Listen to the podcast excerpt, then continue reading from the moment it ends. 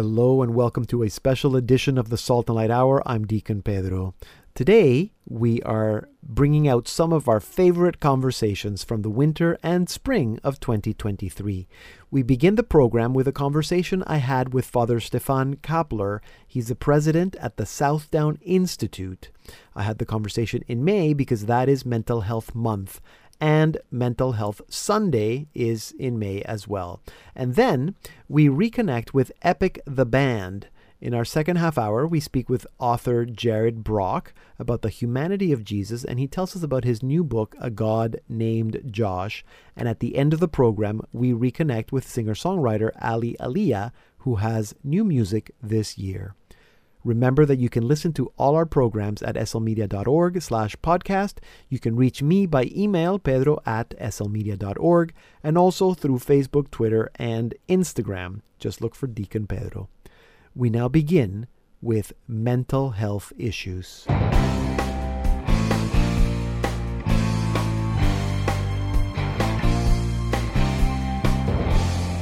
Now, we know that mental health issues are real, and we know that the church is not immune to them. In some ways, clergy and people in religious life are more susceptible to these issues.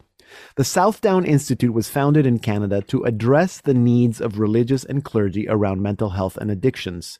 As such, they provide psychological services ranging from comprehensive assessments through a residential program and also leadership consultation, outpatient counseling, and education because May is Mental Health Month and May 7th specifically is Mental Health Sunday.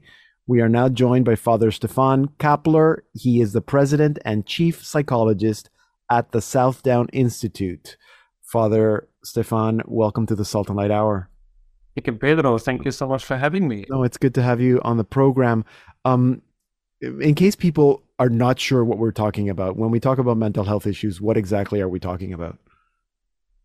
Well, we're talking about a wide range of things, right? We're talking about um, people, everyday people experiencing mental health um, challenges, maybe such as depression, anxiety, uh, maybe issues uh, struggling with an addiction, uh, you know, having faced a trauma or difficulty in their lives.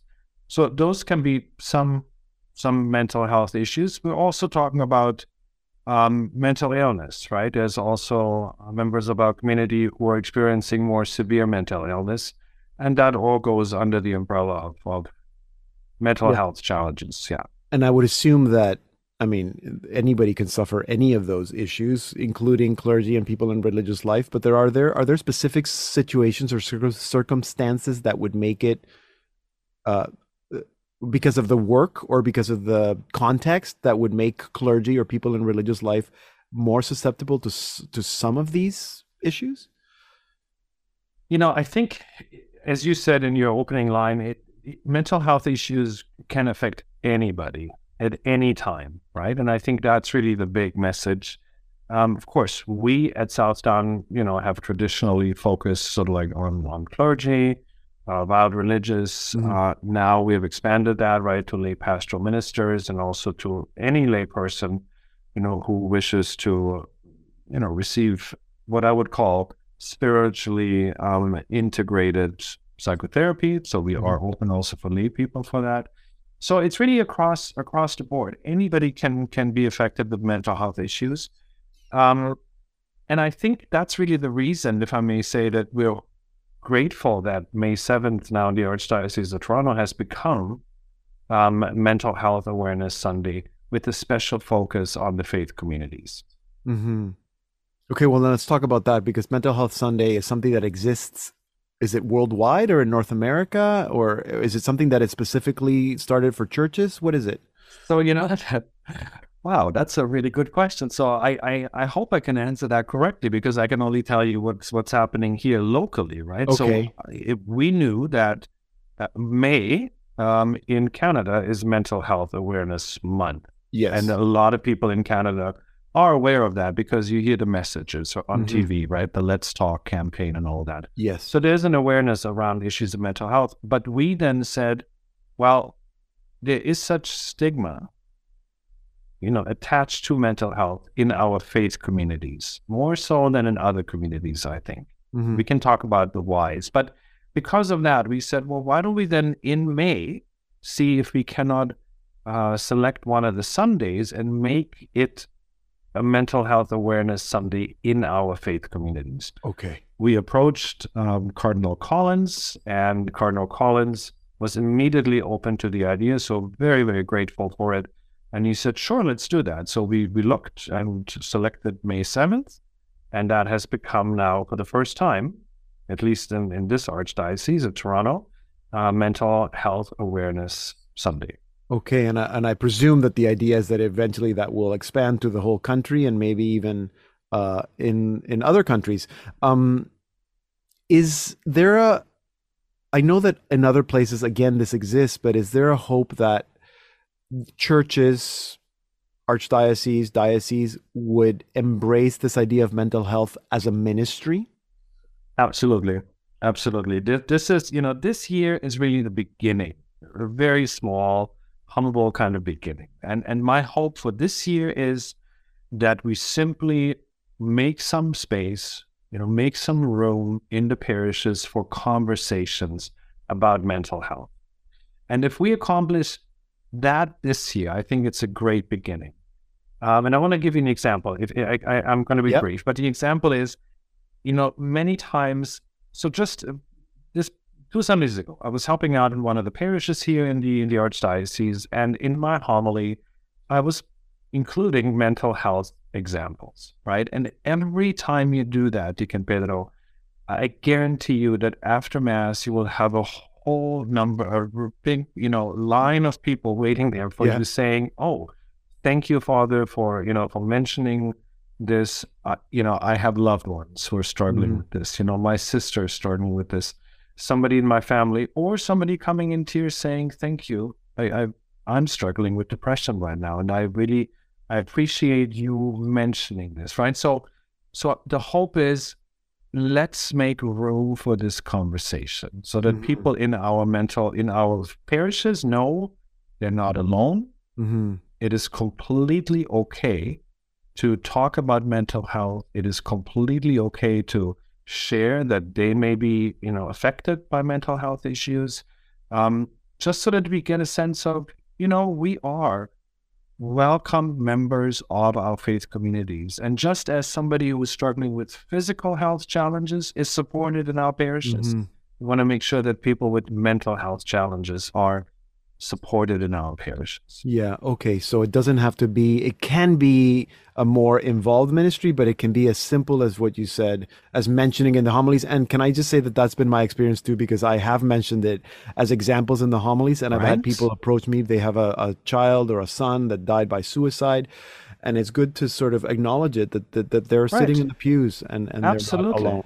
Yeah. Right, because with that, we're normalizing it, right? We're, we're saying to people, it's okay yeah. You're not alone, right? This is an issue that's affecting a lot of people. So if this year we can open room for that and begin some conversations, fantastic. Down the road, I think it'd be absolutely marvelous. What a blessing that would be if our parishes would consider maybe beginning some mental health ministries. Okay. Right? And they could take many different forms. Um, but but that'd be a marvelous gift in our parishes. Yeah, I know that you are also organizing an event on May 12th that's going to be taking place in a parish. Can you can you tell us a little bit about that event um, as an example of something that could be, be happening in parishes in other places? Right. So the, the Friday following the Mental Health Awareness Sunday, we thought, well, let's put on a concrete event that is free of charge so that people could, who are available to attend something like that, you know, would be able to to maybe come and join and and hear a little bit about mental health and also uh, learn some resources, right? So we have uh, talks prepared that day, workshops. Um, it's an all-day event at mm-hmm. uh, the Nativity of Our Lord Parish in Etobicoke, and uh, people just need to register for it on our website.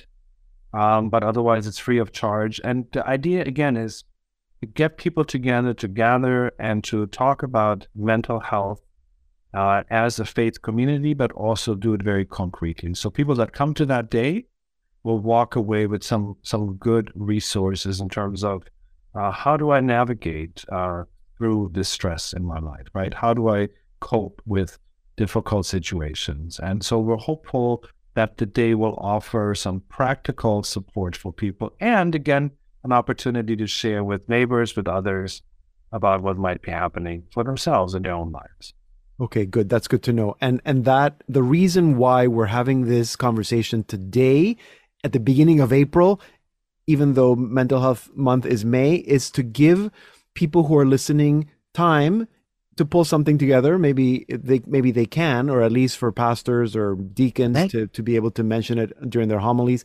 I'm going to put you on the spot and say that they can contact Southdown Institute if they have if they need ideas as to as to how you know who totally. to get if they need speakers or workshops. Abs- or, or absolutely, they they're always welcome to contact Southdown, but also there will be you know the archdiocese as they do with all of the awareness Sundays. Right. There'll be a whole package of material sent out to all parishes so it's like an email blast. So that'll happen some, in Toronto. Okay. That'll that'll happen in the Archdiocese of Toronto. Yes, and okay. but any any other requests, people can always feel free to reach out, and Absolutely. we're happy to help.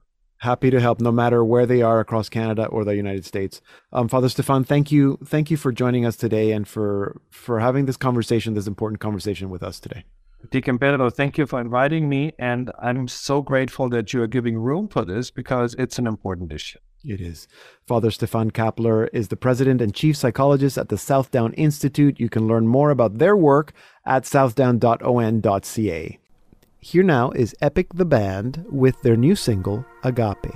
You are my light when it's dark, the heat when I'm shivering, the calm to the chaos. You are my guide.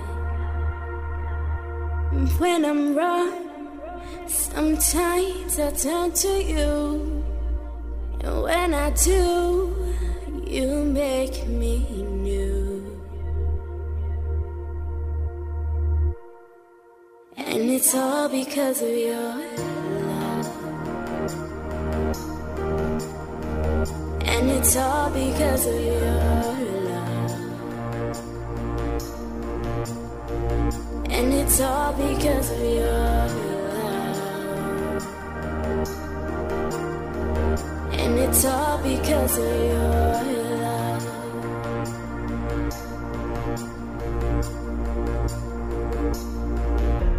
I feel weak when I think of all that I have done.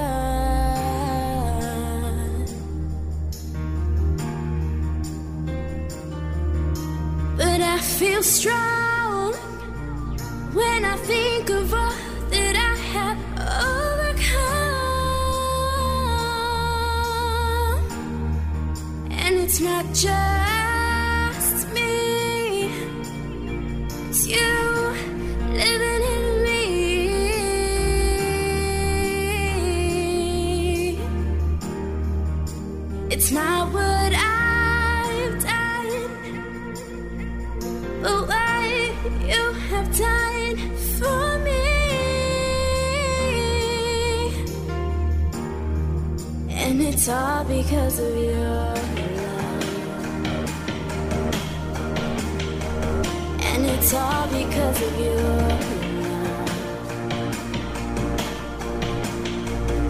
And it's all because of your love. And it's all because of your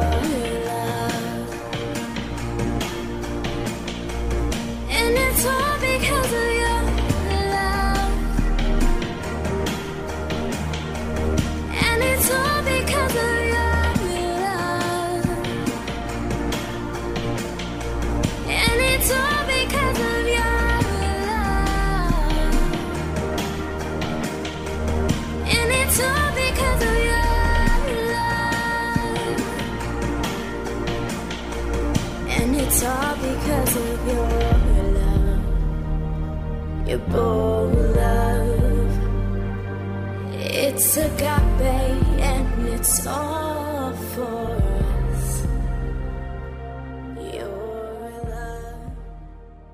That was Epic the Band with their new single Agape. We first met Epic four years ago after World Youth Day Panama. EPIC stands for Eternal Power in Christ.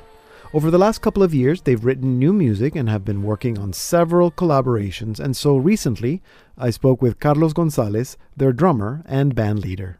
Carlos, uh, welcome back to the Salt and Light Hour. Thank you very much for having me, Pedro. It's uh, it's been a while, right, since the It- last time we met. It's but, been a uh, while. It was just before, so it was 2019, just after World Youth Day Panama. Yeah. Um, and little did we know that the next three years was going to be so different. So, so what were those pandemic years for you guys? Oh, it's uh, I mean, uh, for the last four years, three and a half years, basically, it's been a lot of changes. You know, um, as as members of the band continue to grow, Right. uh, some of them got married. So two Oh, yeah. of the Good. band members got married. So uh, uh, so that that was good. Um, uh, but the reality is that um, during this period of the pandemic and coming out of the pandemic, uh, we saw a lot of changes. We saw Mhm. a lot of changes in you know in in our world, uh, especially in the artist world, um, Right. where in the past pre-pandemic it was it's, it's a funny story, but but you know it's something that we need to consider continue to consider. Um, before the pande- pandemic, collaboration between Catholic artists was very difficult. You know, everybody was kind of like in their own world, in Yeah. their, in their own thing. And, you know, the only way that you would hear about somebody was because of a conference that we're doing or something like that. Um, but then the pandemic hit. And all of a sudden, you know, there were no more conferences. Yeah. Um, basically, there were no, Yeah, right. no concerts. um, yeah. Everything no retreats none of the stuff that we are accustomed to do in order to you know put our name out there on the uh on the street um and then something changed you know we started talking to a number of artists and everybody was in the same boat they were saying hey look so we're looking for opportunities that we can collaborate that we can produce that we can basically you know uh interact Right. uh, only with our diocese over in, for example, in Minnesota, and now we can talk to the people in Florida, and we can talk to the people over in California or Texas. Um, Right. We started collaborating. I mean, this was a, a period of time that there was a lot of collaboration, a lot of uh, a, a lot of communication, virtual, unfortunately. yeah, of course. Uh, but uh, but it changed. It changed a lot in some of the focus that we're doing. Interesting. So, so some of the songs, then a, a lot of the new songs that we've been listening to are, the- are, are, would you say that they're all collaborations? So no. So um, out of the ones that you're listening, uh, one was a collaboration, uh, Fearless, Okay. with uh, Dana Catherine. So Oh, yes. Dana Catherine is an amazing singer. She is. She's been on this program. Yes. Yeah. Oh, I know yeah. Dana. Yeah. amazing. I mean, uh, I had the uh, the privilege. She stayed over here at the house with the Nice. band. She was here in, in one of the uh, the acti- uh, the concerts that we did, um, and we collaborated with her uh, with her. Uh, we have also done some collaboration with Ricky Vasquez. Oh, yeah. Uh, as well. Um, you know, and and we have been working um, not only on the Catholic side, but also you know um uh, Jordan Feliz.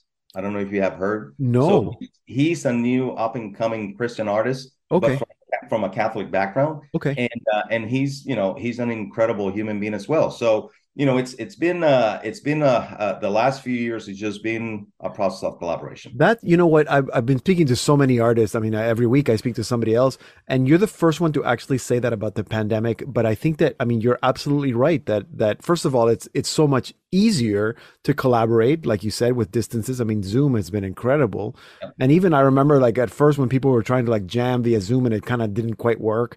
But I think it's improved so much more, and you can record. Um, and I think that's such a beautiful thing because I see our brothers and sisters of some other, you know, n- non-Catholic Christian mm-hmm. artists that are that are they've been collaborating, or I see some of the artists in Latin America, and they're always, you know, Martin Valverde is always doing something with CISA in Brazil, or like they're always collaborating. Yeah. And it seems that in North America, that's wasn't that common. So it's good to hear that that that it's happening. Abs- Absolutely. I mean, there's uh especially in Latin America, and, and Latin America is is coming up and about um into the new genre, right? So uh but the reality is that, you know, there's an influence of the Mhm. new generation and the new genre and and some of the new sounds. Um, because the reality is there's one thing that our band, obviously, with many of the other Catholic artists, have been looking at, and that is to start bringing the young back, the the the young, the Right. the youth, the the young adults, um, where we saw a lot of those basically after they graduated from high school, kind of like move away. Mm-hmm. And, and I mean, we uh, kind of understand that you know while you're in high school, you're still living at home. So if your parents are going to church every Sunday, you go to with them every Sunday, right? Yeah. But once they leave the house and they go to college, Yeah. then that's it. They're on their own. Yeah. So the only way that you can attract them is most likely music. Yes. So, you know, as you have heard and, and have listened to many, you know, uh, uh, artists, you know, that change in the mentality, that change into the genre, into the sounds that they're bringing into the Christian music, Catholic music, um, has again attract that group. You know, Yeah. we have seen it finally. Yeah, and and I think I mean it's not like you guys are a Latin America like you're not like a Latino band. I don't know if you still do mostly Latino ministry. I don't think you do. You guys are like a an eclectic kind of mix of I don't I don't know what everything. So so do you find that that the the focus of the the ministry has changed, or are you still focusing on young people, youth, uh, uh, Latin American communities? Right. So, so the beginning of the ministry was directed into the youth, Yeah. right? Uh, so the ministry started as a youth ministry, uh, where we were sever- servicing our our diocese and members, Yep. you know, of the different dioceses over here in Florida by helping them on uh, on retreats, you know, uh, confirmation retreats Yes.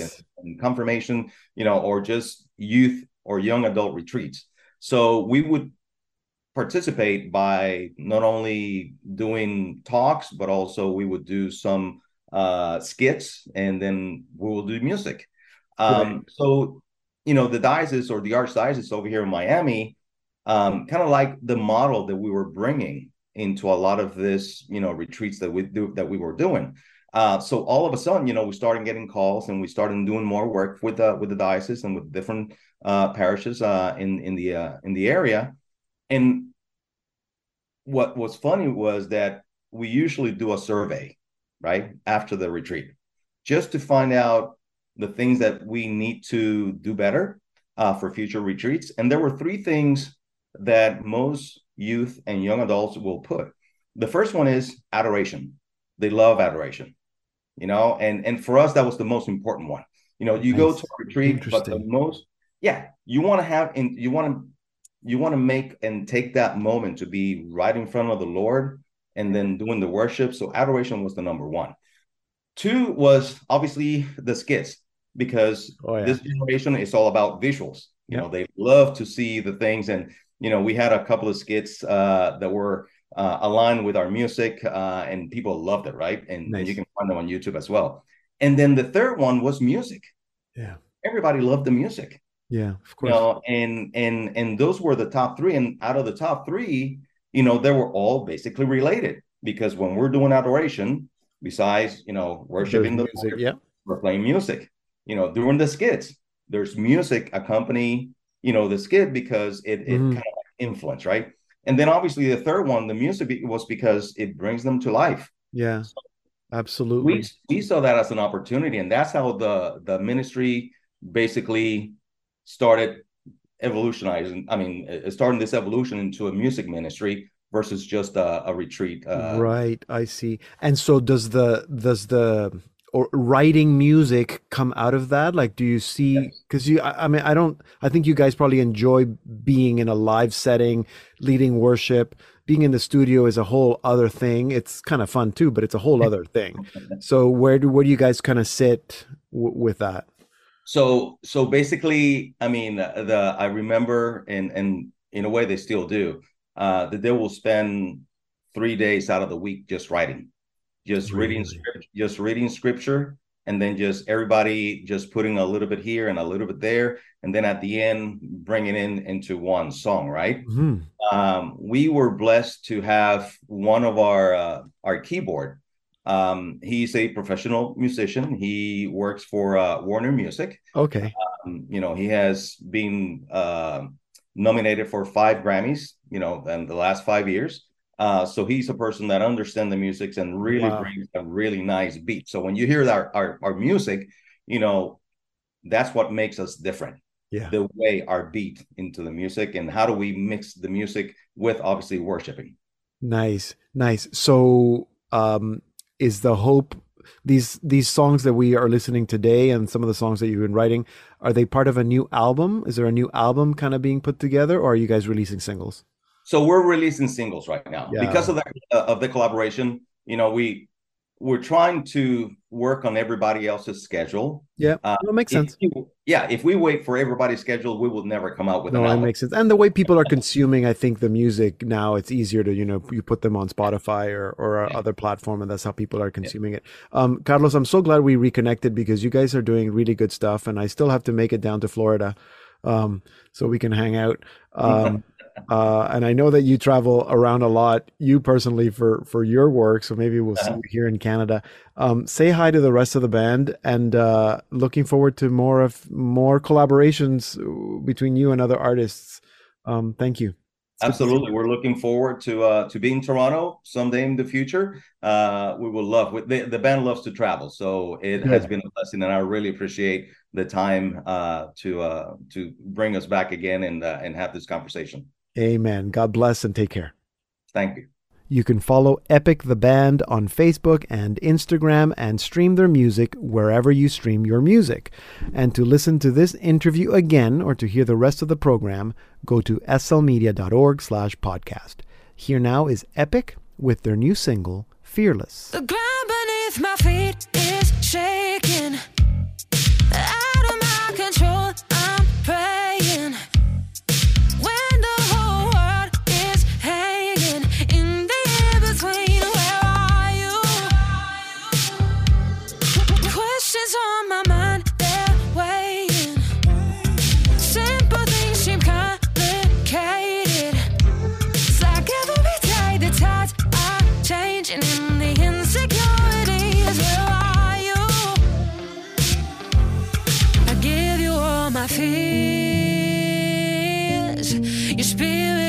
Within me. Breathe your life in me. You know just what I need.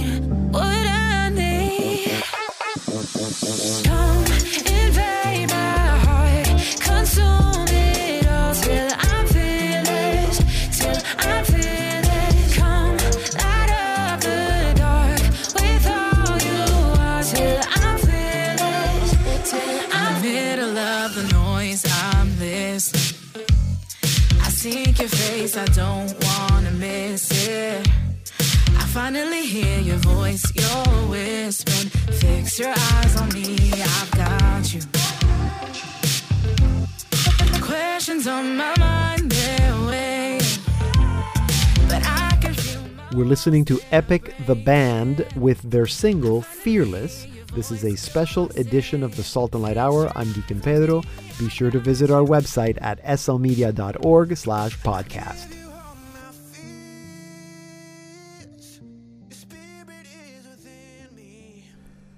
Hello and welcome to the Salt and Light Hour Part 2. I'm Deacon Pedro. I think it's fair to say that most of us mostly think of Jesus as God. We think of his divinity.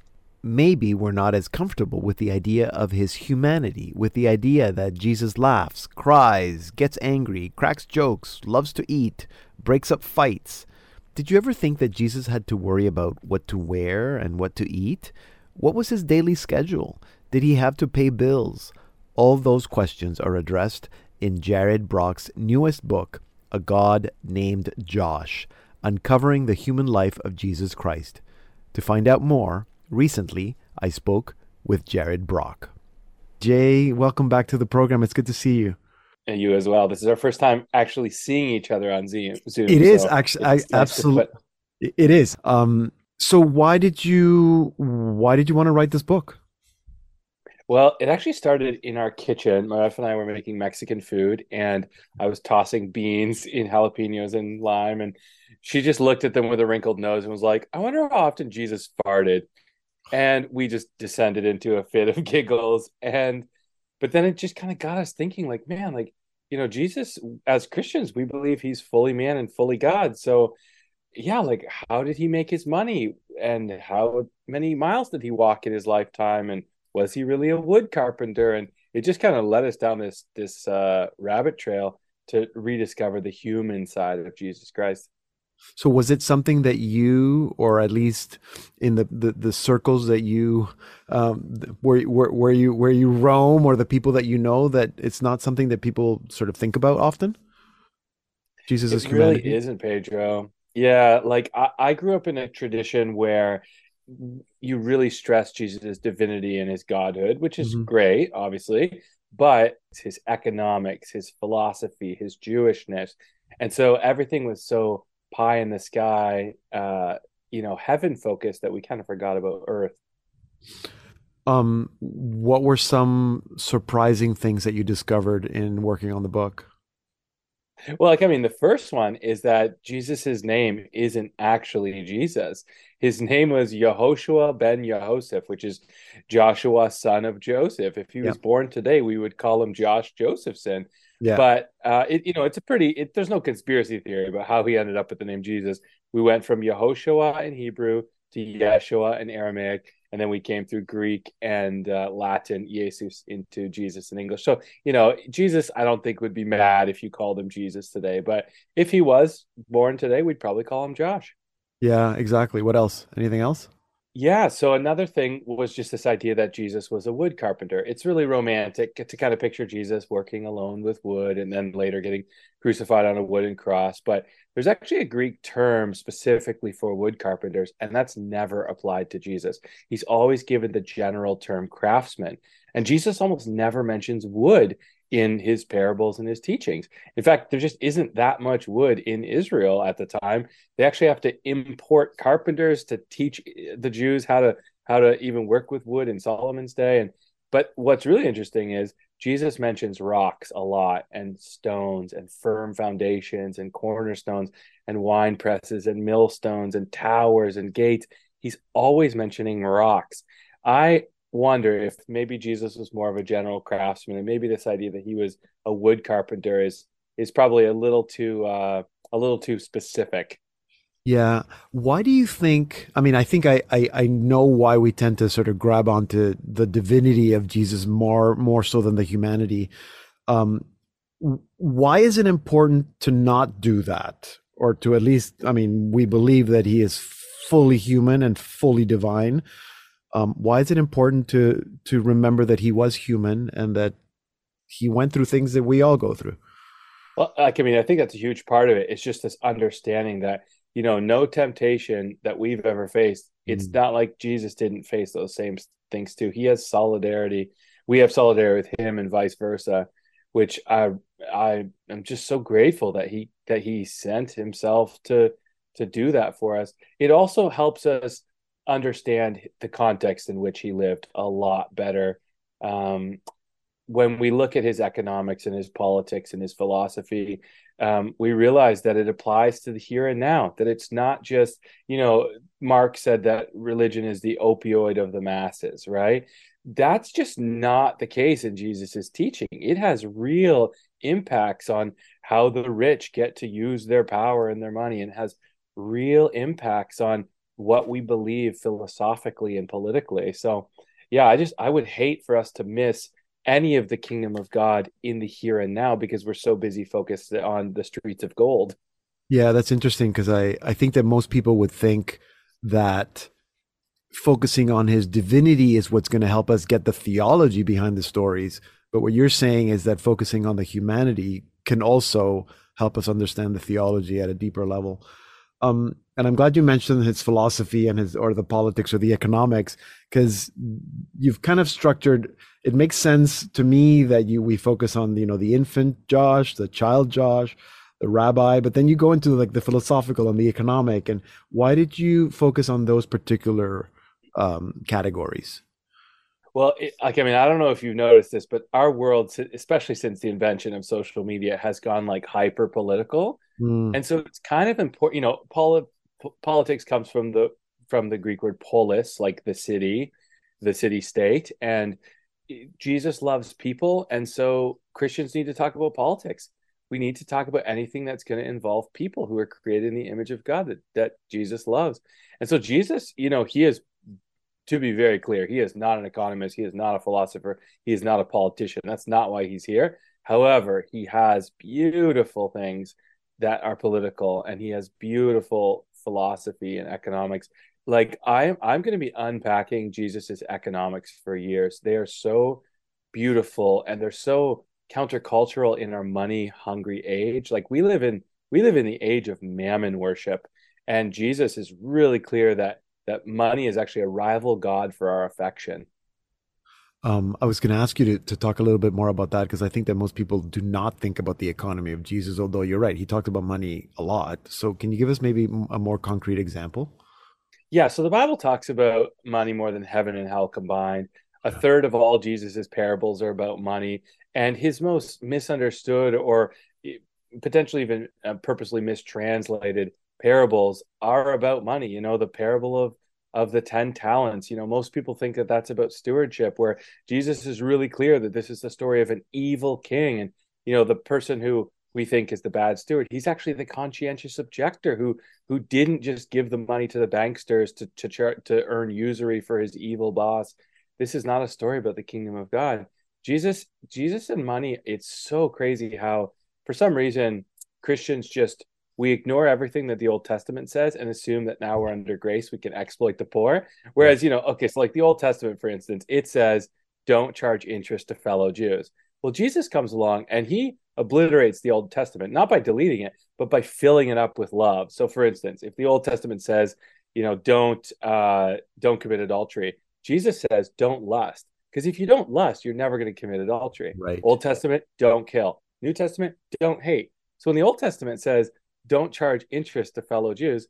What's how does love fill up that command? Well, Jesus explicitly says, don't he says loan to anyone, including your enemies, and don't expect anything in return. Yeah. So he just like every economic law we see in the Old Testament assume that Jesus makes it worse. And by worse, I mean so much better for the poor. Yeah, exactly. I, I love the idea that he he doesn't delete it; he actually completes it. It's not deleted, but completed. Um, and we talked about this a little bit, but I want to go back because your last chapter is the God Josh.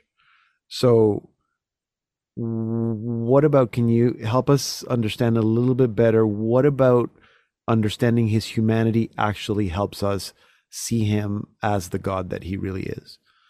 So Jesus is, you know, a lot of people today who aren't Christians will say, like, I love Jesus, but I hate the church. I love Jesus, but I hate Christians, right? And fair enough, we're as evil Yeah. as the next person without Jesus, right? And um, but but what's really fascinating is Jesus, he he, he presents like a likable guy, but some of his sayings are really, really hard. Like he says, I have come with a sword to divide families, two against three and, and three against two Right. brothers against sisters and mothers and fathers and all this stuff. So what what does that mean? Like, is Jesus really that divisive? And it turns out he he really is. Hmm. The the basic claim of Christianity, what does it mean to be a Christian? It is to believe that a dude named Josh, Josh son of Joseph, Yehoshua, Jesus of Nazareth, is fully man and fully God. That that's what it means to be a Christian, that Jesus is the Christ, that he is God. If Jesus is not also God, if the resurrection didn't happen, if Jesus isn't God, then we are part of a death cult. When we celebrate communion, we're drinking blood and eating body. Like we are cannibals in a death cult. And that's just super divisive. Every single person who has ever lived has to make a decision. They like when Jesus asked Peter, Who do you say I am? And and there's so much speculation on who Jesus is. Is he a good human? Is he a Mhm. great philosopher? Is he a politician? Is he just a nice rabbi? Is he a martyr for the cause of Israel? Or is he who he says he is? Is he God? And that's the question that we all have to answer. And by faith, some of us have said we believe that he is God. And the rest of the world, Paul says, if if he isn't God, we are to be pitied above all people because we're crazy. hmm And to think of that the God who is God actually chose to become a human being 100% like you and me. And that in itself is a whole other, you know, conversation. Um, Jay, thank you so much for uh, for writing the book, for doing the work that you do, and for telling us about it today. It's my pleasure. That was a conversation I had with Jared Brock earlier this week. Jared Brock is the author of several books, including Bearded Gospel Men and A Year of Living Prayerfully. His latest book is A God Named Josh Uncovering the Human Life of Jesus Christ, published by Bethany House. You can find out more at agodnamedjosh.com.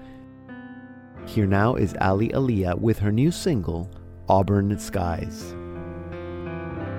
I'll be there just like I always said. So rest your worries, dear one, rest your head. All your memories that aren't soft and sweet will turn to rubble in our treasuries. As gold is tested in fire. If you get close enough, you might get burned. But I will see your face and I will see you through. You know, there's nothing I wouldn't do. I don't know how we got to where we are. The world was never ours, but it felt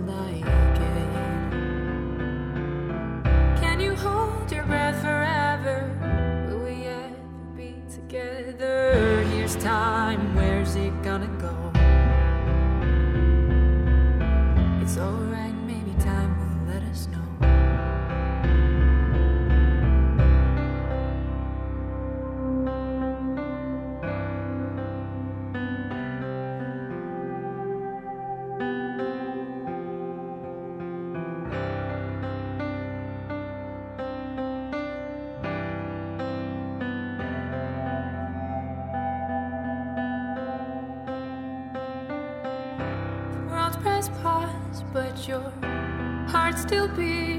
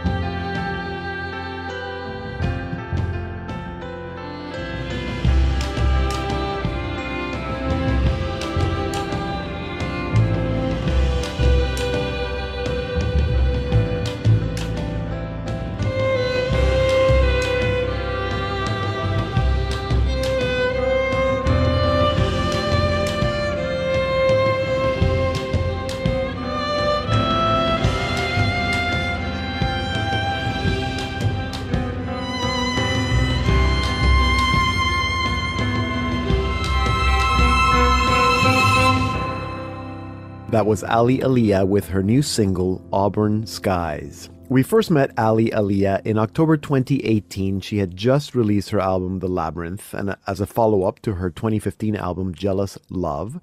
Since then, Aly has been writing and touring. She's a worship leader, speaker, and catechist, and has several new projects and recordings, including the songs that we've been listening to. And so, to tell us more, I am very happy to welcome Aly Aleigha back to the Salt and Light Hour. Aly, welcome back. It's good to see you. Thank you so much. It's good to see you as well. So I know you've been busy, um, and I, I, I I feel like I start every interview this this year at least asking people how their pandemic years were. That how was that for you? Well, it's actually funny that you mentioned that right away because um, Auburn Skies, the song we just listened to, is one of the the things that came out of the pandemic. I it was challenging, you know. I think for everybody, we had to navigate a lot of uniqueness in that season of life, and we're still coming out of that, I guess. But um, throughout the whole thing, I was just really kind of surprised at, at um, how the Lord was giving me a lot of peace and inviting me to a place of gratitude in all of that. And um, so this song, Auburn Skies, it kind of came out of I was just like I'm I'm not a piano player, but I started like trying to play piano at my parents' house because I was quarantining with them. And from the piano, you could see the sunsets and the sunrises. It was just so gorgeous, like painting the sky, all these beautiful colors. And I was just kind of struck by what a gift this unique time is. Like totally like nothing going on aside from just being able to be together. And then um there's there's a lot of like lines in the song that are like meaningful to me, but um one in particular I it, because of the pandemic, I, I wrote this song, this line: "The world's press pause, but your heart still beats." Um, and I kind of interpreted that in light of everything shutting down, like, but Mhm. continuing to move on, and like the Lord's got us even in that, and goodness can come out of that. But I had no idea how prophetic that would become for my family because on November 2nd, after I was done quarantining with my family, went home, and um, my mom actually suddenly had she went into sudden cardiac arrest Oh, wow. and um so like that time with my family was just so special for us all to be together like not knowing that this Mhm. potentially really disastrous thing would happen to our family you know we never know when things like that are going to happen but right. um i just remember getting a call from my sister saying mom mom's heart's not beating so pray. So i just dropped to my knees in my room and i started crying and i was praying to the lord. And even in that like I, like that disturbed like um fear of like what's going to go on i still had peace like even in that which was very strange. Um but turns out that the the paramedics they they delivered three shocks with a defibrillator. Hmm they weren't sure they were going to be able to have enough power to deliver a fourth shock but thankfully they they had enough power and that's the shock that revived her. Oh, wow. they airlifted her to the hospital and we spent days there all together but like it's crazy how she she's completely fine. Like her brain functionality is all there. Like all the doctors all of the surgeons are like this doesn't happen. This is it this this doesn't happen. So it's like clearly a miracle. Um so that's really cool because like that song auburn skies like even though i wrote it in that time of the, Before. pandemic um it really applied to our situation and i i just kind of i hope that it applies to everyone's life to see like hope and and gratitude for the small gifts in life and the big gifts in life you know Yeah, absolutely. It's amazing how God works that way. That you know, Yeah. you, you think you're writing a song about one thing, but it's actually preparing your heart for something else. Um, although it sounds like that experience with your mom uh, is lots of good uh, fruit for for another song.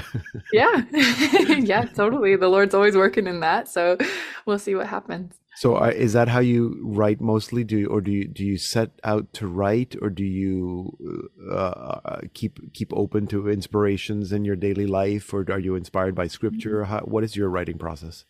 Yeah, like every for me, I think it also looks different for every artist, but for Mm-hmm. me, um, it kind of like inspirations come and yeah, I like the word you used, like just staying open to that. Mhm. Um, I've tried to just sit down and write songs, but they're never very good if I do that. And, Right. Yeah. um, yeah, so just like kind of waiting for the inspirations to come at me and then like rolling with it. That's kind of how I go. Right. Um, I know you've been working with the Hallow app on uh, on their Psalms project. Tell tell us a little, little bit about that.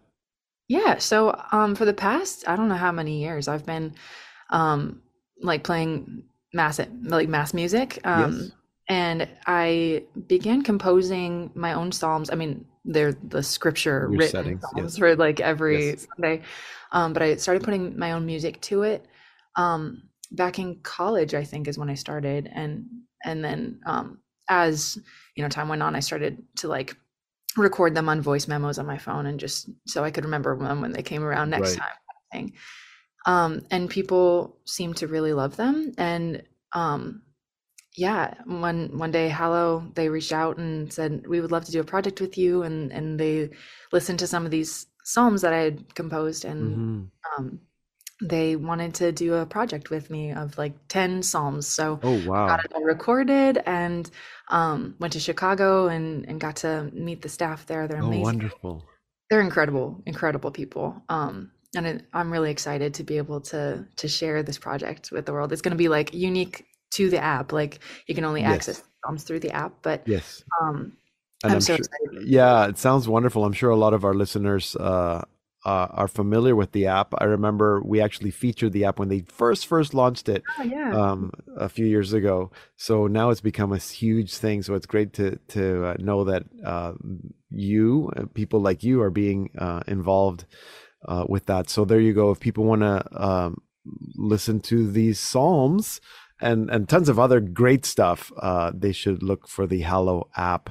Um, and Aly, the other thing that I remember about you, I mean, of course, you've done a lot of work with Father Mike Schmitz, who is also um, very well known to our listeners. Um, you get to go to the Holy Land with him. I think that's super Yeah. special. So you're going back to on a pilgrimage to the Holy Land. I am, yeah. Um, coming up really quickly here. This actually is going to be a really exciting one. I've been doing, um, I've been leading worship for the the Holy Land pilgrimages through Jeff Cavins and Father Mike Yes. summer trips. Um, for the past few years, um, well, with the pandemic, actually, you know, Mhm. got paused for a little while, but um, but yeah, this one's going to be really special because Father Mike will be there, Jeff will be there as usual, but um, we're going to make it kind of a music fest style. Oh, So um, it'll be myself and then a friend of mine, Taylor Tripodi, who's another okay, incredible. yes, Do you know Taylor? yes, Have she's you- been on this program. Yes, of course, yeah, she's amazing, and um, so she'll be coming. wonderful. Um, she has a little baby too. She's yes, I was just going to say she she recently had a baby. She got married a few years ago. Yes. Yeah, and then um, another musician, Father John Klein, will be there as well. So we're all gonna be giving concerts throughout Israel as well as worship music, and I think there's like eight buses full of, of pilgrims that are gonna be touring with us. We're gonna sleep under the stars at a Bedouin camp. It's gonna be incredible. Oh my So- gosh. Okay, but I presume that it's all sold out. So as people listening to it now, they can't join, right? Not this time, but Not this time, um, but hopefully uh, for next year. It's, yes, that's wonderful. And and if people go to Aly's website, you, they'll be able to to find out when she's going again. Mm-hmm. Um, I'm sure that through Jeff Cavins and Mike Schmitz, they can also find out when that's going to happen. Um, Aly, I know that you've been super busy with with the Psalms project and other things, and you're slowly chipping away, writing singles. Hopefully, an album maybe on the works. Yeah, it's on the horizon. We're I've been um, slowly releasing singles, like Auburn Skies is one of them. Right. Um, Gather Cantu, another song, Mhm. Solstice, and um, I've got three more that are really close to being ready, and I'm excited Okay. to start um, letting those be heard. Um, but yeah, eventually we'll compile them and put them on a full Good. album Good. really We're- We'll have to uh, stay uh, stay tuned for that. Uh, very exciting, so we can bring you back on the program. Um, Aly, thank you so much. It's good to see you, to reconnect, uh, tell us a little bit about what you're doing, and of course to listen to your music. Um, and looking forward uh, to hearing more of that soon. So Thank take care. God bless. Have fun in the Holy Land. Thank Enjoy. you. Thank you. Good chatting with you. You can learn more about Aly Aleigha at her website, aly-aleigha.com. And just to be sure, Aleigha is spelled A-L-E-I-G-H-A.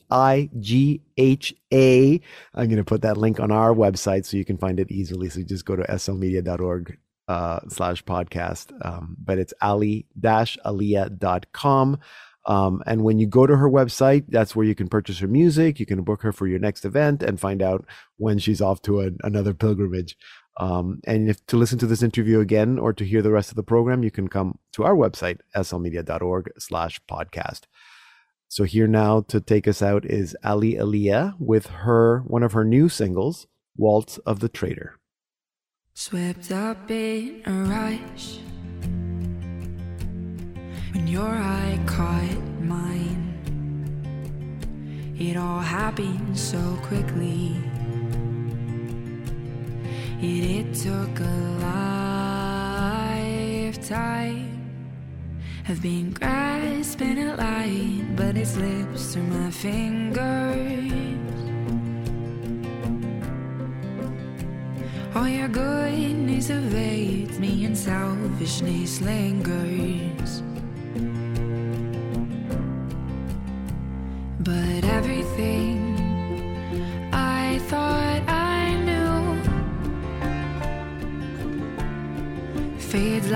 A shadow, flees from the rising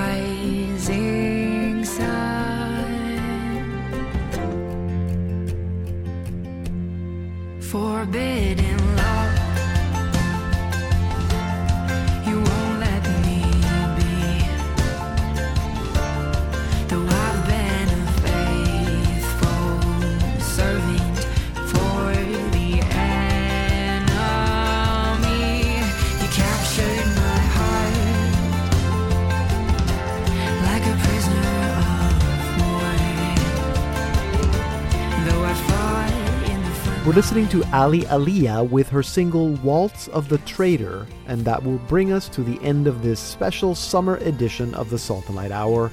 Remember to come see us at our website, slmedia.org. That's where you can find out all about Salt and Light Media and what we do. If you hear anything on this program and you want to comment or just to let us know what you like about the show or that you don't like something about the show, you can reach out to me. You can find me on all social media platforms and you can email me, pedro at slmedia.org.